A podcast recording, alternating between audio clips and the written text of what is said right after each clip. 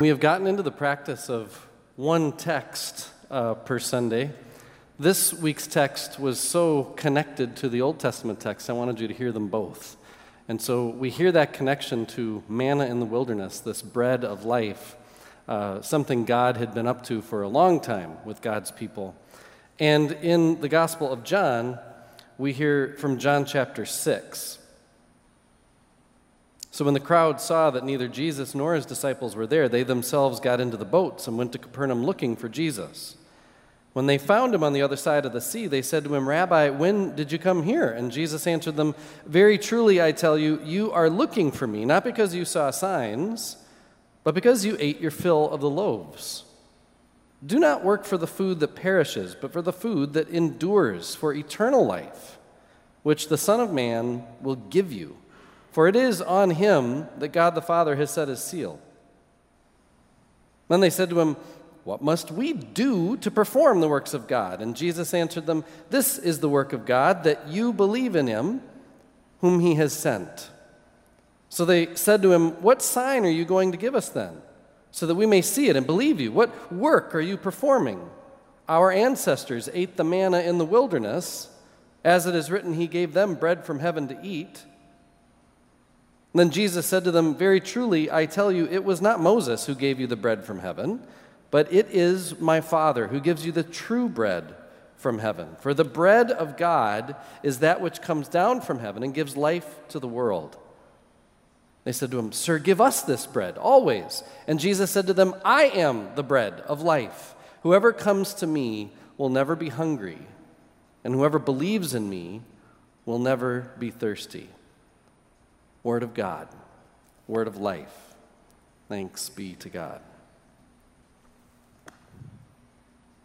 Some of you might remember a movie from 25 years ago called Life is Beautiful. It's set in 1939 Italy. It's actually, the whole movie is in Italian, so it's a good way to practice your Italian. But just think of Italy sunny, gorgeous, the lead character in this movie, Guido, played by Roberto Benigni, is funny, he's clever, he's hardworking, it's fun, he's fun. We follow him and his wife falling in love. If you've seen it, you might remember that he playfully says to her often, Buongiorno, principessa, and he always calls her his princess. And they get married and they have an adorable little boy before they're Jewish, they're taken away to a concentration camp. And he and his wife are, of course, separated. They're put in prison clothes. They're made to work every waking hour. Obviously, it's hell on earth. You can imagine what that would look like in the film, what it would feel like to be watching the film. And one day, as Guido is pushing a wheelbarrow in this camp, in it, he's hiding his son because he's told his son that they're playing a giant game of hide and seek from the big scary soldiers. Well, as he wheels his hidden son by an office, it's obviously the spot where at this camp they speak into a sound system that spreads all over the camp. And Guido looks around and there's nobody there. And so he gets his son to pop out of the wheelbarrow and they take advantage of the moment. It is at that point that we see his wife Dora in some other part of the camp. She and many other imprisoned women are sorting through a huge pile of clothes. All their faces look gaunt, and beyond sad, they look empty, because they are. And into that moment, we watch her hear her husband through the camp's speakers. Buongiorno, Principessa. Last night, all I dreamed about was you. We were going to the movies and you were wearing that pink suit you really like. You're all I think about, my princess. And then their little boy yells, Mama! And you see her face fill again with life as she hears those voices. She can't help but smile. And for a moment, her spirit has escaped that concentration camp. For a moment, she's free in love, a mother, a human, despite the complete inhumanity she finds herself living in. We see her experience life beyond life. That's what our text for today is about. life, capital L, beyond life, little l. We all live little l lives that include aching bones and worries and mistakes and partisan politics and a pandemic threatening to roar back and struggle for money and struggle to maintain relationships. Our little L lives are full of successes and failures and joys and sorrows and sins and faithfulness. At times, our little L lives entrance us with greed and lust and envy and stuff that pulls us away from God and then spirals us into ourselves. And it's almost like we live in a self imposed concentration camp, concentrating only on ourselves, our grievances, our mistakes, things we don't have, who we didn't become. And God knows this about us. Just like Guido knew his wife's spirit would be transformed by his words of affection and memories and the love of her son. And so he shouted into that microphone with at great risk Buongiorno, Principessa. God does the same for us, proclaiming into our lives I am and I will be. There is life, capital L.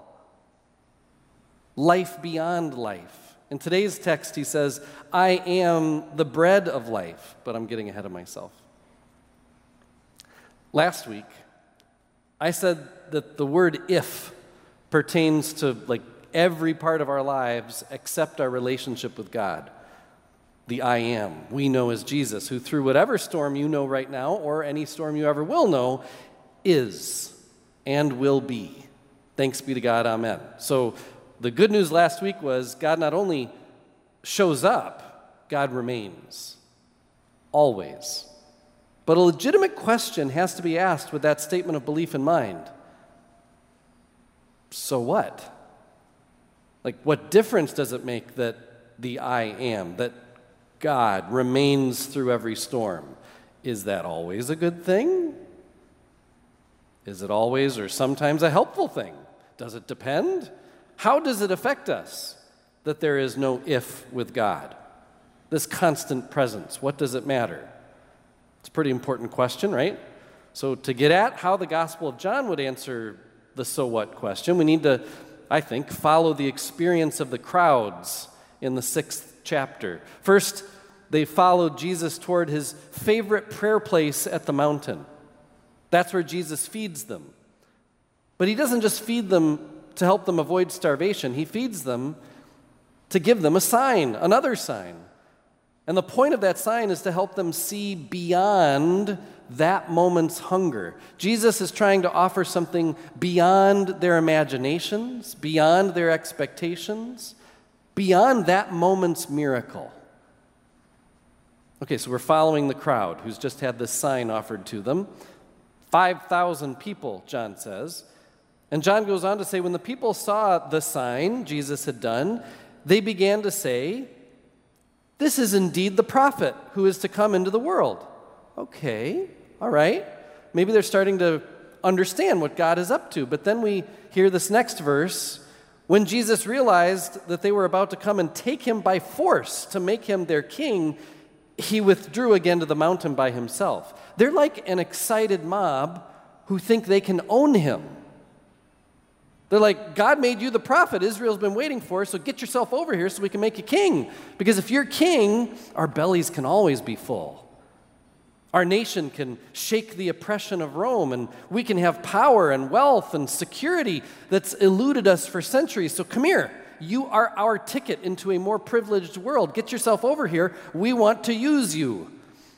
So you can't blame Jesus for withdrawing to the mountain by himself.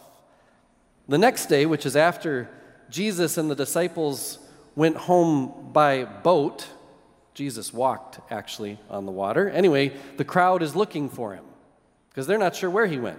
And they figure out that the disciples and he must have gone out to sea. So some of the crowd gets into boats of their own and they go to Capernaum looking for Jesus. And when they find him on the other side of the sea, they still don't see Jesus as the presence of God which is what Jesus has offered and shown, they're still thinking this is the guy who can feed us, give us political power and health or whatever. The signs Jesus does are meant to show that God is present in Jesus. A relationship with God is on the table, not health, wealth, and happiness.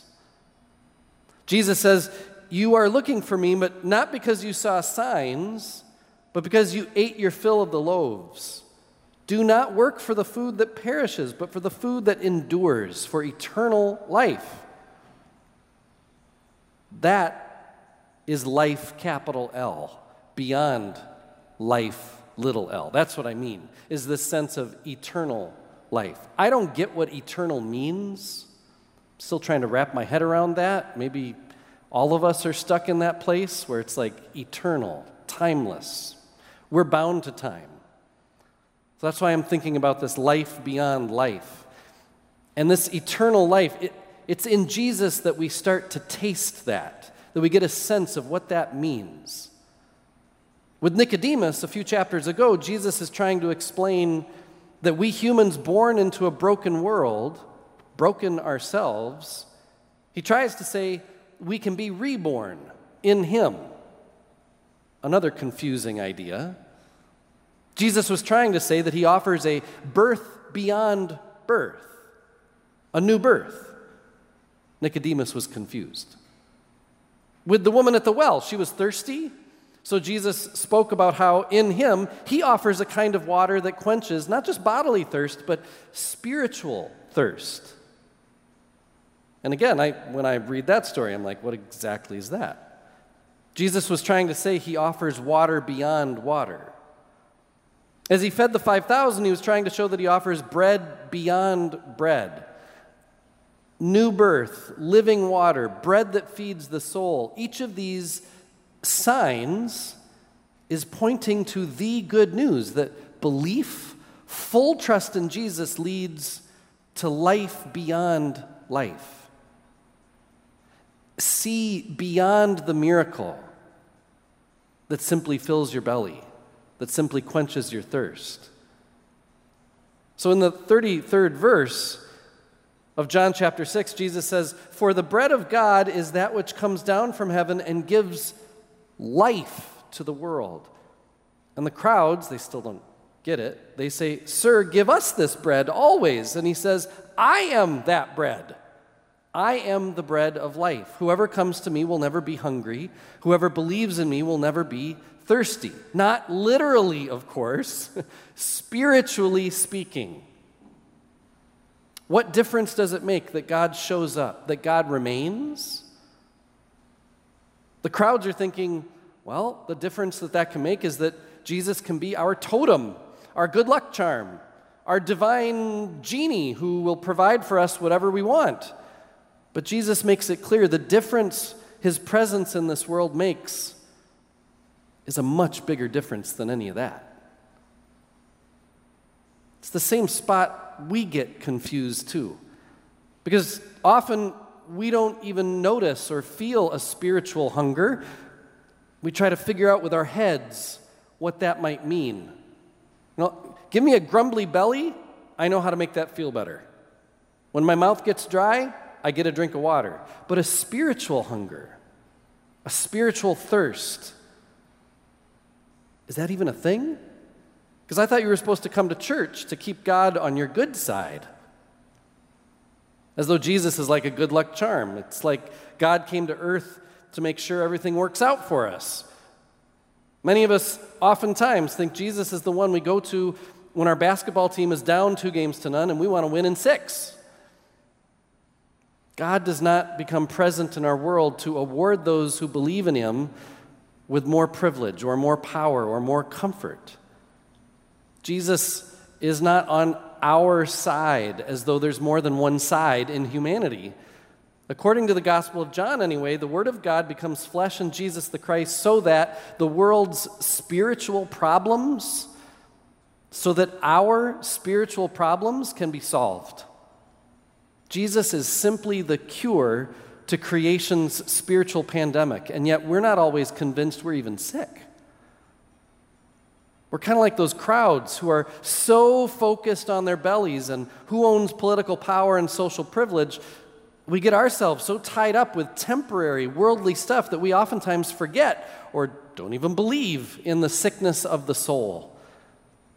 Many of us question or downright don't believe in the very idea of life beyond life, eternity, and certainly can't wrap our minds around spirituality. Instead, religion, to many, is only about helping ourselves become the best version of ourselves.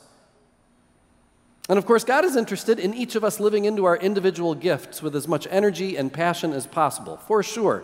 But that comes way after today's foundational message. If we're ever going to get to a place where we live out the best version of ourselves, we first have to see beyond the miracle Jesus does. We have to see who Jesus is.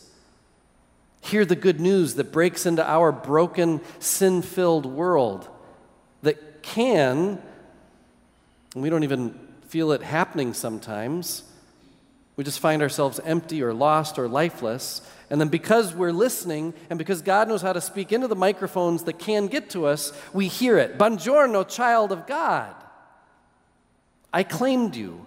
I love you. I died for you so that all of you would have life beyond life and reminded once again on this Sabbath day through my words and through Holy Communion, I invite you to allow your emptiness to go away.